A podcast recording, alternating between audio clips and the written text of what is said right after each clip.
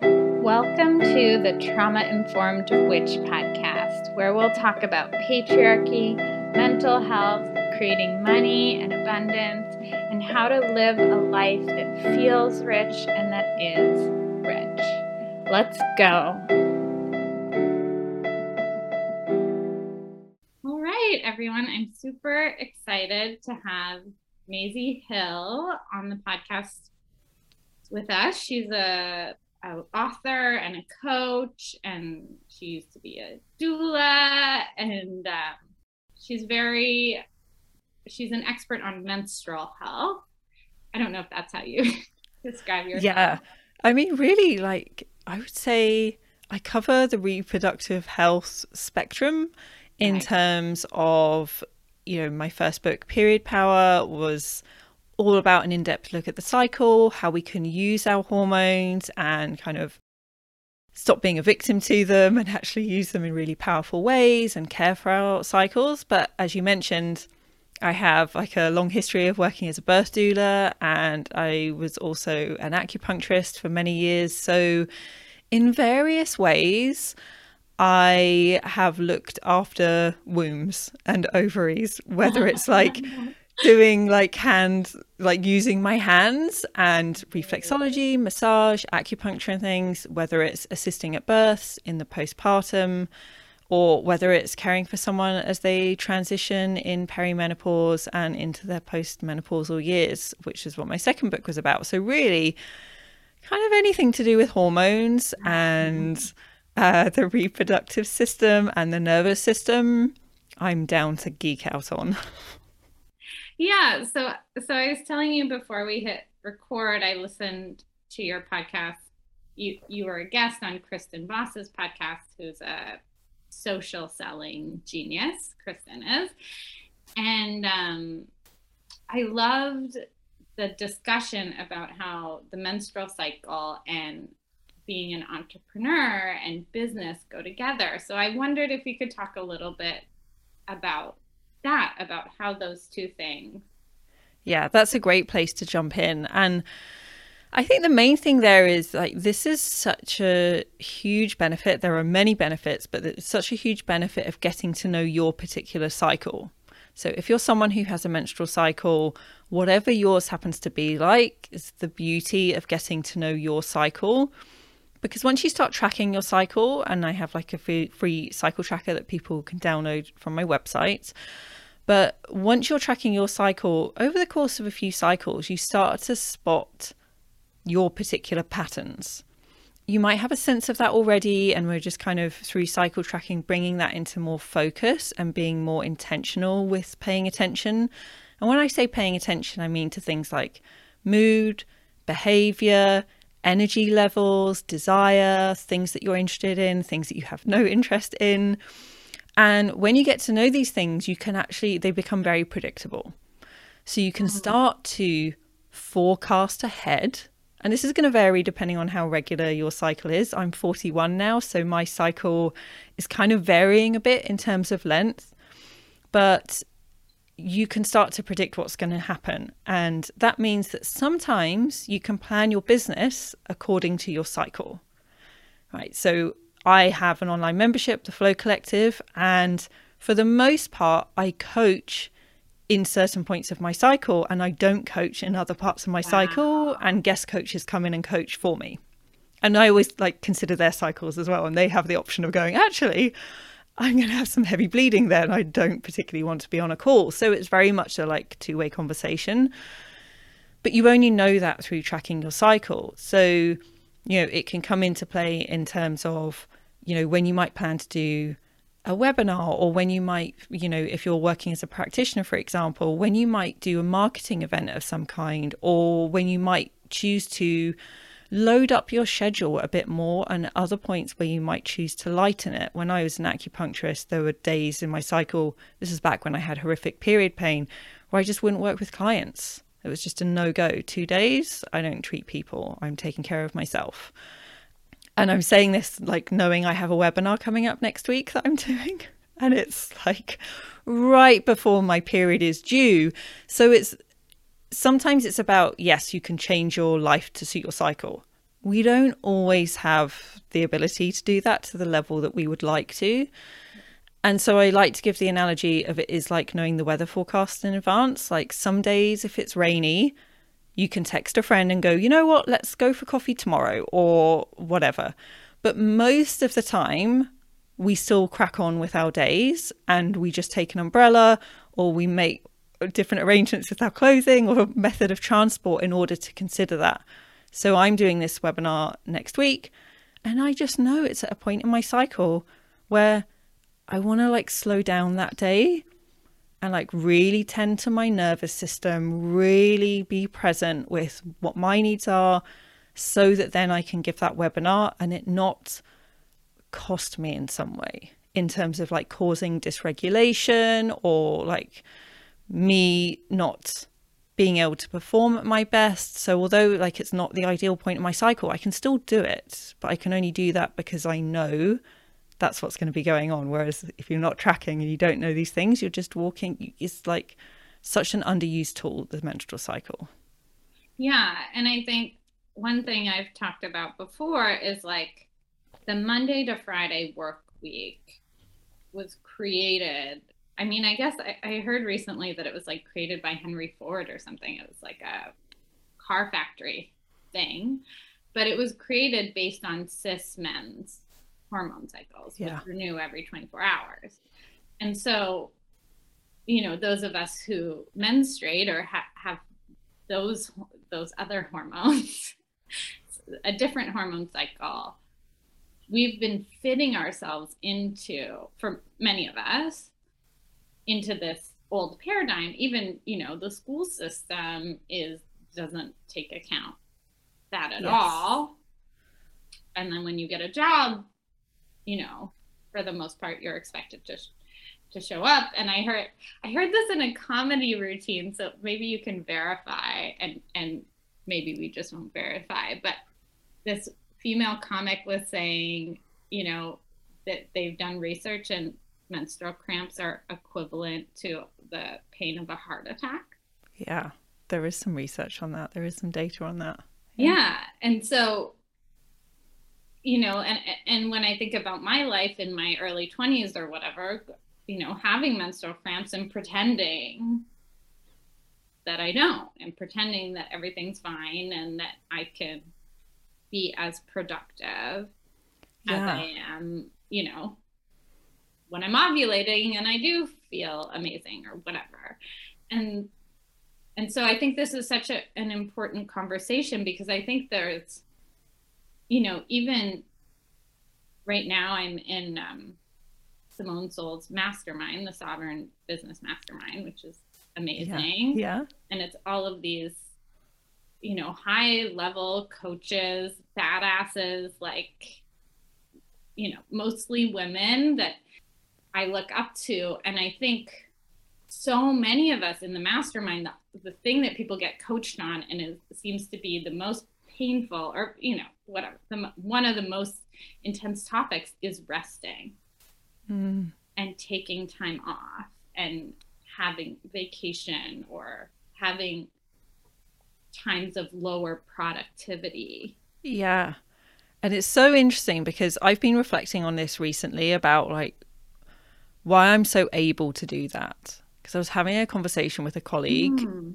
who was saying a similar thing about the clients that she works with is like most people are going to find this challenging the idea of resting to this level really switching off etc etc and i was like yeah i don't think i would find that a problem. And the reason i don't think I, the reason i think it's so easy for me is because i've worked with my cycle for so long mm. so you know originally it started off because like the level of pain was dictating that I did take time off. I mean, for sure, I could have like got extra strong painkillers and, you know, pushed myself to do it and all of those things. I decided not to. So I think I came up against some of those societal beliefs and pressures that we also internalize back then, right? It was like, yeah. is it okay for me to take two days off because I have cramps, right? And I went through that in my early to mid 20s. and I'm now 41. So it's like literally 20 years of doing it. And so Mm-hmm. now, and then even when I healed that pain, and then I just decided actually, so now I could work on these days, but do I want to work on those days? And that's where you go from like, well, this is something I need to do into, well, this is just something that I want to do. And it's still important to me. It's still a need of mine on some level. It's just the pain, level of pain isn't the thing that's dictating it anymore. And so I do have days when I rest and I don't do much. And then there are weeks where I do more. And to go to your point about the whole Monday to Friday working week, sometimes the days where I am able to get into a state of flow very easily and and a sustained level of flow sometimes those days are on the weekend right, so and i have a young family. I have a about to be six year old and a partner and there's that kind of again societal expectation that we spend weekends together. Right. so sometimes I'm like, well, yeah, I of course I want to hang out with you guys, but like this is such a great day for me to work, and there is this project that I want to work on. So let's discuss that. But then equally on the Tuesday, I might be like, yeah, I'm going to take my kids swimming. I'm going to do this. I'm going to finish work early, and you know, it's just that. I think the ability to notice a name where you're at and to honor that and to communicate it with anyone that it feels important or helpful to.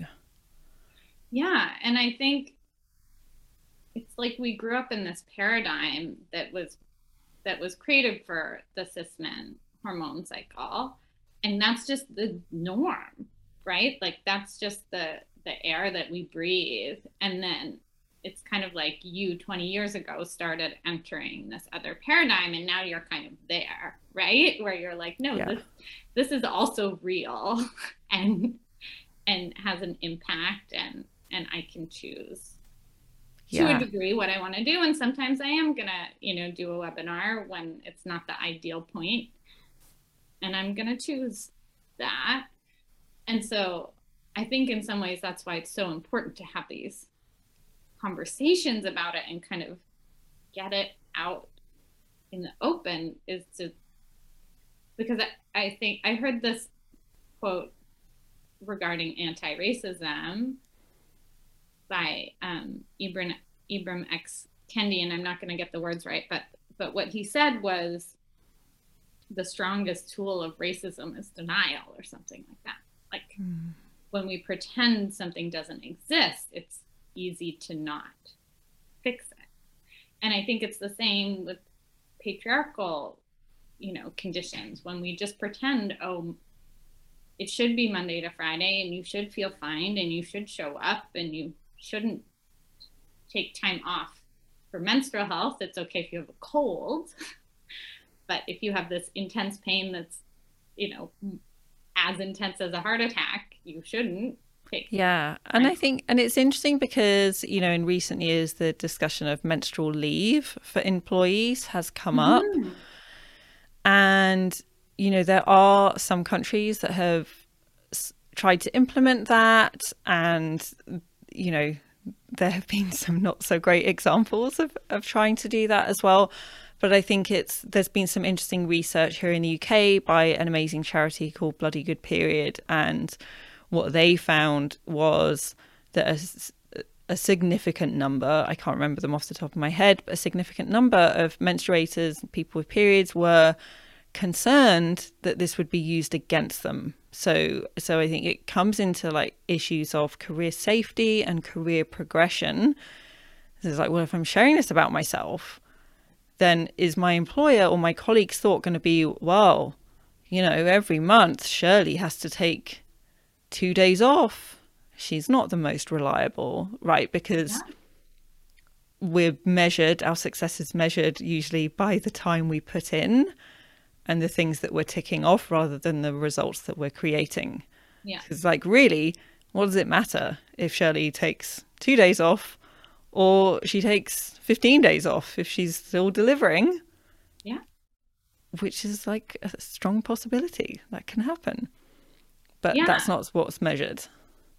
Yeah, and that's like another paradigm that I'm like I feel like that's like one of the one it's like there are these things like patriarchy and racism and and ableism and that that are starting to be recognized and we're starting to see them more clearly and of course some people don't think they exist and and that will always happen but in certain circles it's becoming more recognized. But i feel like this industrialism layer is like more invisible or less discussed of what you're talking about where it's like it's all about time. And if you're productive on monday and tuesday but then you're not productive on wednesday mm. then the, you're not worthy anymore versus yeah like, i mean the link for sure i would agree there like the link between um productivity and self-worth is very strong and ingrained and certainly in my work with my clients that's often the thing that we're kind of rubbing up against uh, and it's always amusing for me and for them because they're generally like high achievers over performers always over deliver on everything work very hard but at the same time berate themselves and you know don't treat themselves well in terms of resting and taking time off. And when I say taking time off, I mean really taking time off, not just like not being at your desk, but still thinking about your right. work or your clients all the time. Yeah. Right. Genuinely taking time where you can do whatever you want. And yeah. Yeah. Yeah. So I don't know if it was on Kristen's podcast or your podcast, but I heard you once talk about the the parts of menstruation like the seasons maybe you could talk a little bit about that just for people who are maybe relatively brand new to to these concepts to start oh, to understand yes how that's their a, cycle impacts yes because this is so helpful and it shifts everything so basically i have done all sorts of training and one of the apprenticeships i did with with these amazing women, Alexandra Pope and Sjanie Hugo Wurlitzer, and they pioneered this idea that your menstrual cycle has seasons. In the same way that the calendar year has seasons, so does your experience of your cycle. And so these concepts really came from them. And what that means is, roughly speaking, well, what I will also say is the thing about the seasons is they are distinct, usually in terms of your experience of them. Everyone has their own individual experiences, but they're also not set periods of time. So this isn't like a one week is this, right? The next week is that. Some people's seasons can be very short. It all depends on your cycle.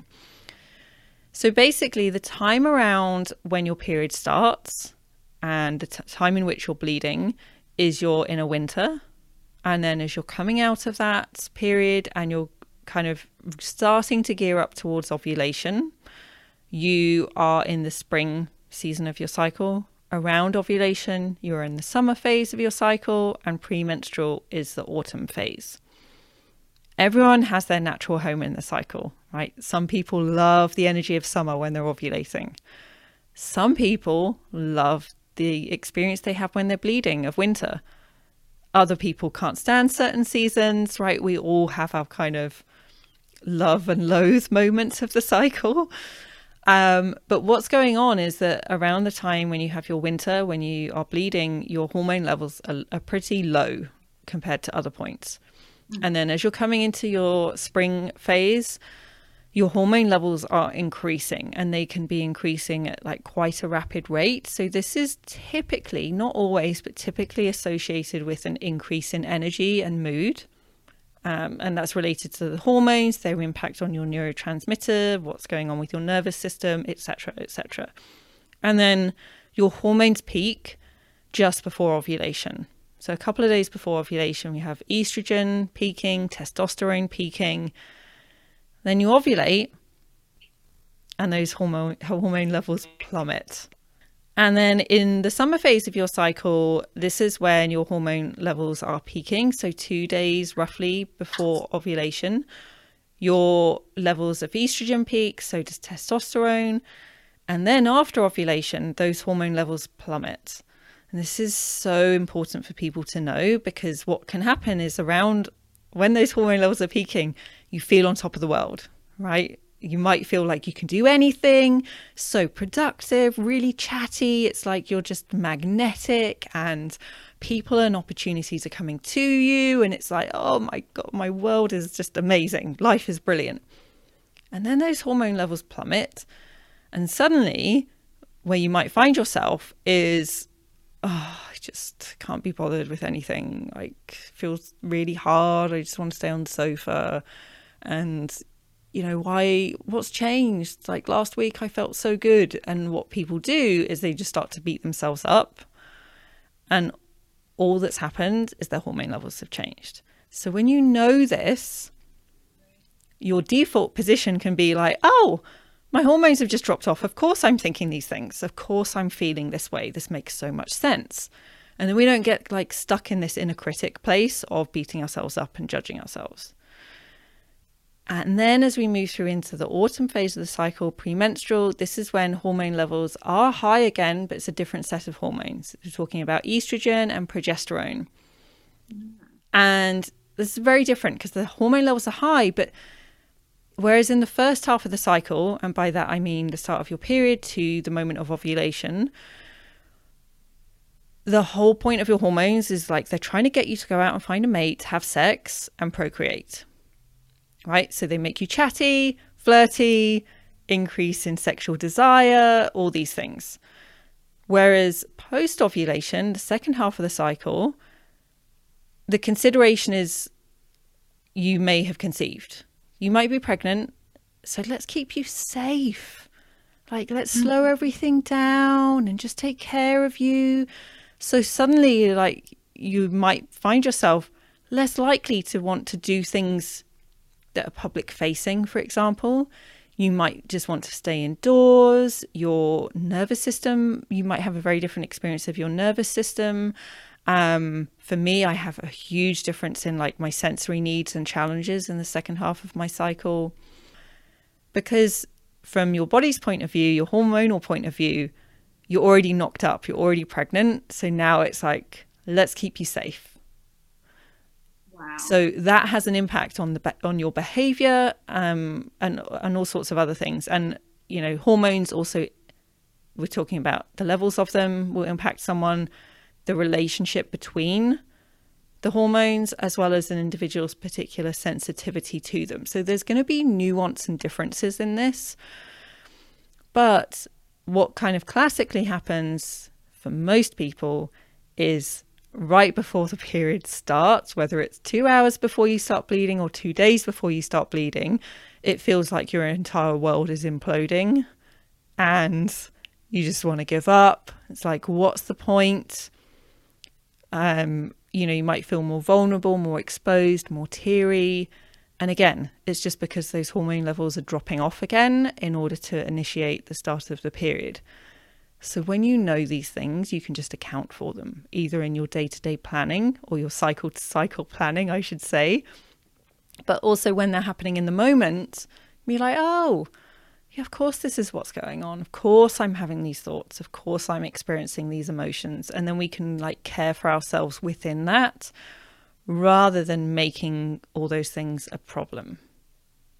Yeah. And one other question that comes up is you said, I mean, this is so helpful, I think, you know, regardless of whether you're applying this to running your business or your personal life, or if you do work at a nine to five, it's like so relevant either way. Or, you know, even dating, it's like, I guess you want to plan your dates.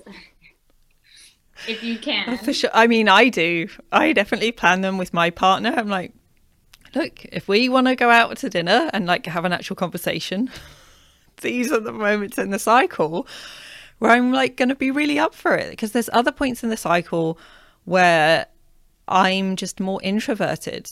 And I'm pretty introverted anyway. I'm also autistic. So, like, I live in my head a lot and I'm very comfortable living in my head. But, like, when you're out on a date with someone, generally there's an expectation that you're going to converse with them. so, why not make that easy and do it at the points in the cycle where we're most chatty?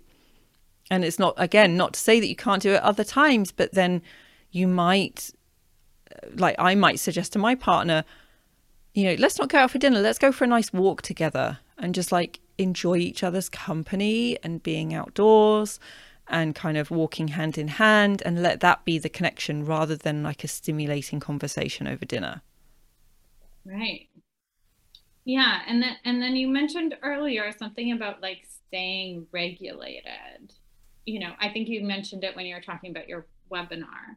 So yeah. how does the the hormone cycle interplay with our kind of fight flight freeze cycle? I'm curious if it, it sounds like you're aware of that. So yeah, yeah. About that again, it's going to vary from person to person, but and kind of what baseline levels of neurotransmitters and things like that are like.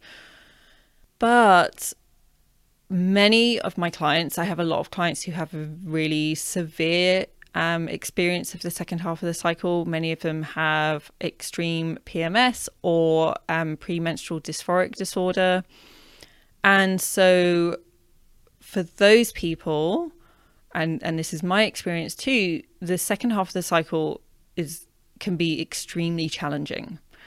And one of the ways, I'm gonna this is like a more personal example, but one of the things that I find, and I can I can tell as soon as I've ovulated, without checking like what's happening with my cervical fluid, my basal body temperature, or any of those other ways that we can kind of clinically determine ovulation. I can just tell by the level of personal space that I'm happy with. So my child, my partner, I'll suddenly be like, whoa, why are you getting so close to me? or I'll be really aware of my son's fingernails and if they are too long. So there is this link between what's going it's kind of like a. I'd like to think of it as an ongoing dance between the hormonal system the endocrine system and the nervous system mm-hmm. and so of course that dance is going to shift as you move through each cycle. And then i know that my particular way things dance after ovulation is it's like there's it's um quicker. It's like things fire quicker. There's a like stronger reaction to things. And it feels like erratic. That's how i would describe it. So what that means from a nervous system point of view is that i need to do things that really soothe me and i need to like dial down what's going on sensory wise in my environment. So it can be as simple as thinking, oh, yeah, I don't want to listen to a podcast whilst I'm walking around town. Mm-hmm. And just gifting myself that.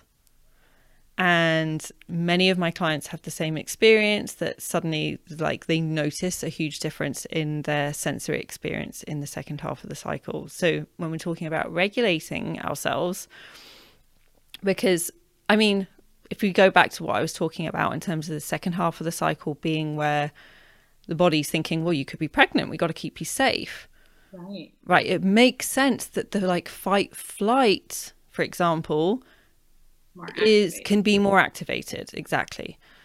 And it's the same. I was explaining this to a client of mine in pregnancy. She was like, I'm just so alert. Like things alarm me that never used to alarm me. And it's like, well, yeah, you haven't got the physical capacity to flee in the same way that you did pre pregnancy.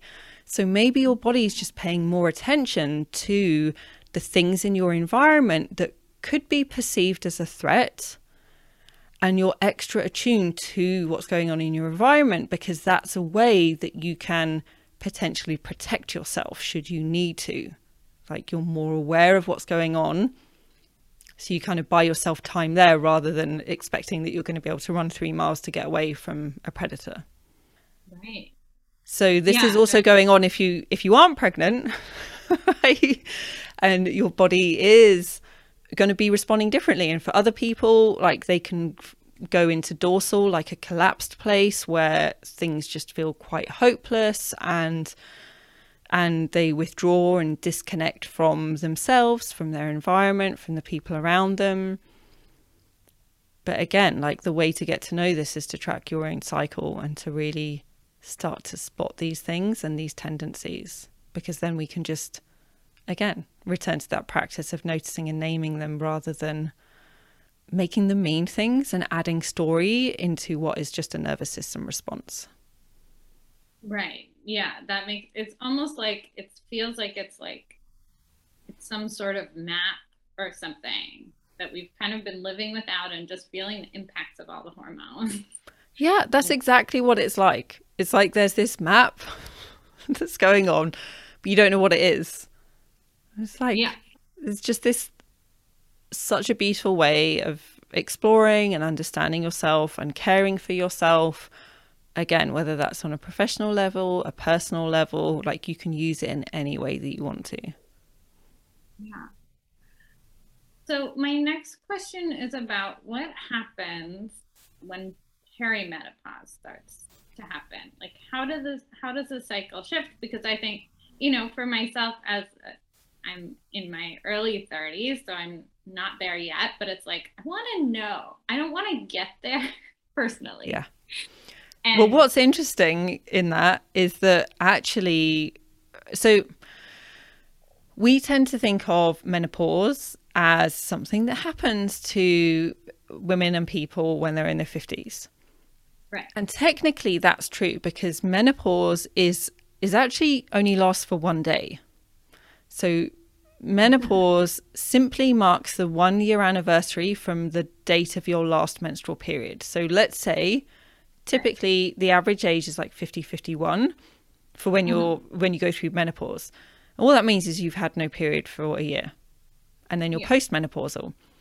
The entire time before that, you are perimenopausal. And most of the time, when we're talking about menopause, what we're really meaning is perimenopause. And I like to think of it as a shift in your hormonal landscape. And it's a process that is changing. And that can actually start when you're about 35. So perfect. Yeah. So you're I'm more on there. you're more on track than you think you are, basically. And that doesn't mean to say that at 35 you're going to be having hot flushes and all of these things. Some people will, but most people won't. That will be something that happens further on down the line. But we start to see a shift in the hormonal relationship. And this is why some a lot of my clients will come to me and say, you know, my PMS is getting worse. I'm getting these symptoms that I never used to have, or existing ones are getting worse.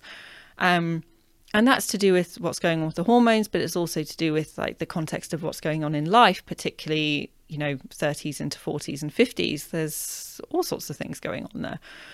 Um, but what often happens, the other, I should also say, the other kind of what I would say mistake or misconception there is out there is that menopause is all about declining hormones. And it is eventually.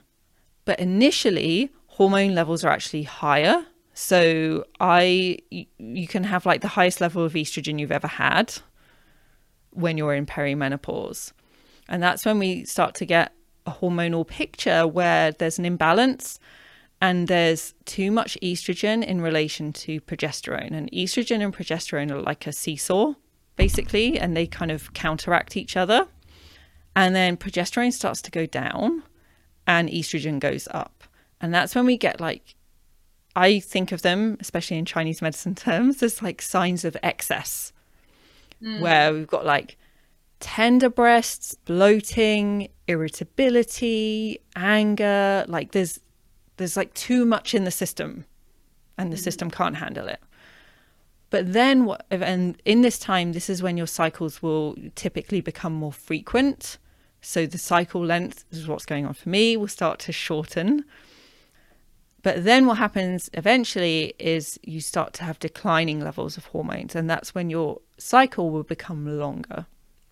So you might let's say you had a 28 day cycle to begin with Early stage of perimenopause, maybe it shortens to 23 days. Hormone levels are higher, but then hormone levels start to reduce. And that's when you have a 56 day cycle, or you're going like people often talk about it in terms of skipping cycles. And that's when you start to see that happening. And then eventually you stop having them, and then you're postmenopausal. Right. Okay, that's so interesting because it's like I didn't know any of that. Really. Yeah, and I would also, this in terms of like early perimenopause, is like symptoms of excess. The later stage of perimenopause is like symptoms of deficiency. So that's when we get like vaginal dryness, bone um, like stiffness and aches, and that's when bone density also starts to drop off a cliff, and like poor memory, you know, poor verbal recall, all those other like dry skin, things like that all start to come in as well. And then what happens after post menopause? So this is when your hormones will stay low unless you're taking hormone replacement therapy. And that really just makes such a significant difference. There's been like awful press that all came about from a particular study uh, 20 or so years ago. But now we have like a huge, it was basically a large study that was poorly done and the data was also misinterpreted. But it caused this huge public health issue because physicians just stopped prescribing HRT overnight and patients stopped taking it and people were just scared of it because they thought it would increase their risk of breast cancer and increase their risk of heart disease. Actually, it doesn't do that. It decreases those risks and is really helpful for bone health. So, despite all these kind of horrific symptoms that you might read about and even the ones that I've just mentioned, there are lots of things that can be done in terms of um, taking hormones or nutritional therapy, lifestyle things. There's so really, and this goes for any kind of hormonal reproductive issue, there's so many things that can help. Um, that's why there's like thousands of strategies in both of my books. But it, it's, I think that's really important for people to know. It's like you don't just have to put up with it and suffer, which I think is how we're socialized to think about these things. Like, oh, you know, it's just a woman's lot in life to have period pain and to have hot flushes and to have no memory anymore. No, it really isn't. And when we think about perimenopause, we're often thinking about symptom management, which is important, right? We want to take care of those symptoms, make day to day life uh, better.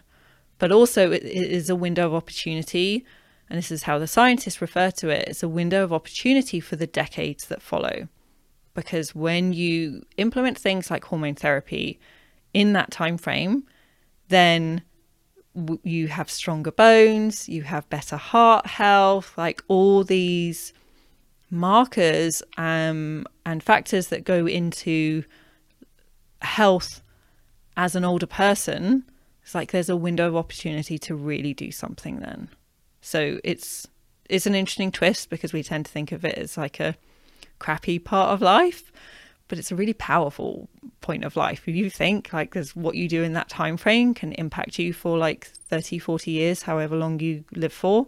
Even things like Alzheimer's really impact you know, Alzheimer's is a disease that impacts more women uh, than men, but we know now that bringing in hormones can reduce the likelihood or the severity of getting it. Wow. So many things that I feel like, you know, the more I learn about a bunch of different things, the more in, enraging it is on a bunch of levels. But things like, you know, seat belts are less likely to protect someone. I don't know the right words, but you know, a body with that menstruates. Yeah. Because the crash test dummies are based on the male body and yeah. and, and even like with the prescription of hormones, like it varies from country to country, but here in the UK where I am, you it's hard to get testosterone prescribed to you. Like you have to kind of fight for it which is really interesting because testosterone as a hormone increases motivation, cognition, ambition, but also sexual desire. So I am convinced that the reason it's so hard to get is because the powers that be don't agree with women, typically in their 50s, being horny. They don't want that. It's like, but if it was a man who had low testosterone, of course he'd be able to get that. Yeah. So yeah, it's a problem. Like, if you like covered by all, it'd be free. they Yeah. could get it and it'd be free. Yeah, and so there, it's yeah. I, I think that's one of the reasons it's so important to talk about all of this is just make it more mainstream and so that we know what what the fuck is going on with our bodies. Yeah, because this is information that is ours. Like we have a right to know this. And, you know, I don't know what your reproductive education was like when you were young, but mine wasn't all that great, you know. And I don't think it's improved. My sister in law has been a family health nurse for, I mean, she's in her 60s now and she's always done it and she just you know she does the cervical smear tests and uh, talking to people about contraception you know that's her job and she's just like it hasn't changed people are still clueless and i don't i don't say that in a way to like shame anyone for not knowing these things.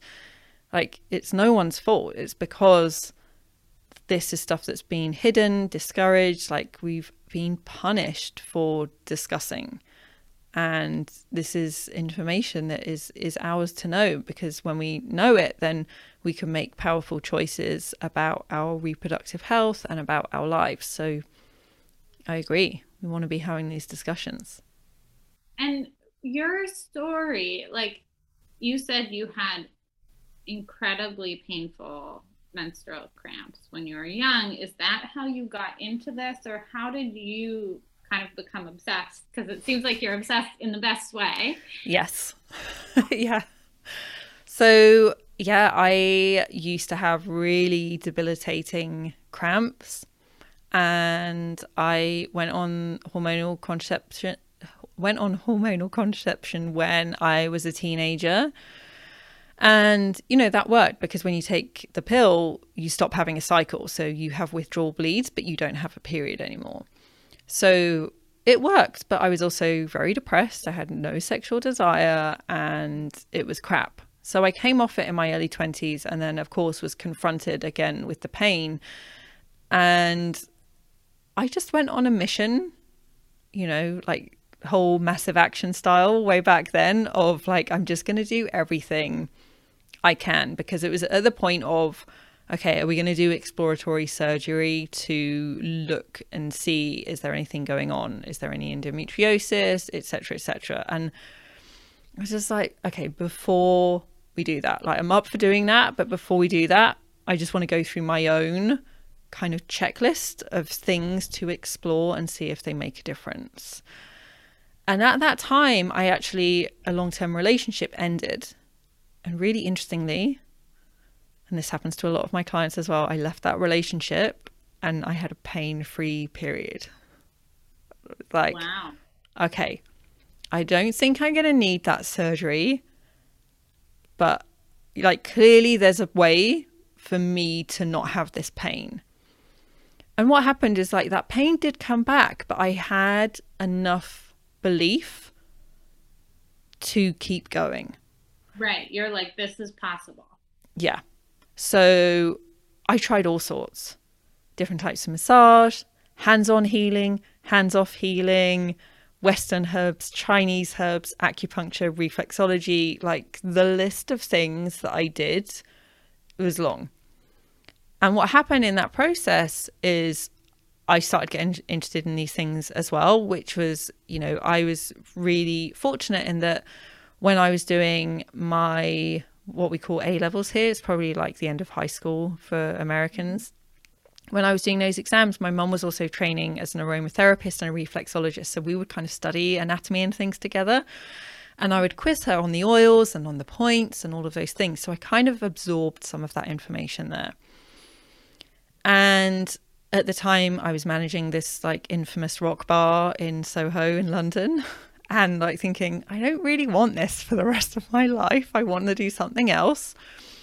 and that's when I like started training as a doula and I started training in reflexology and aromatherapy and basically training in all the tools in all the therapies that I found most useful to me and where I landed was for me like the combination of acupuncture Chinese herbs and the Arvigo uh, massage which is an, an, an abdominal massage and nutritional therapy as well like that just dealt with it mm. completely went. But as all that was unfolding over the kind of many, many years of training, I just always had this focus like, I want to be working in reproductive health because I know what a difference it makes to someone's quality of life and to how they think about themselves and to how how able they are to be in their bodies.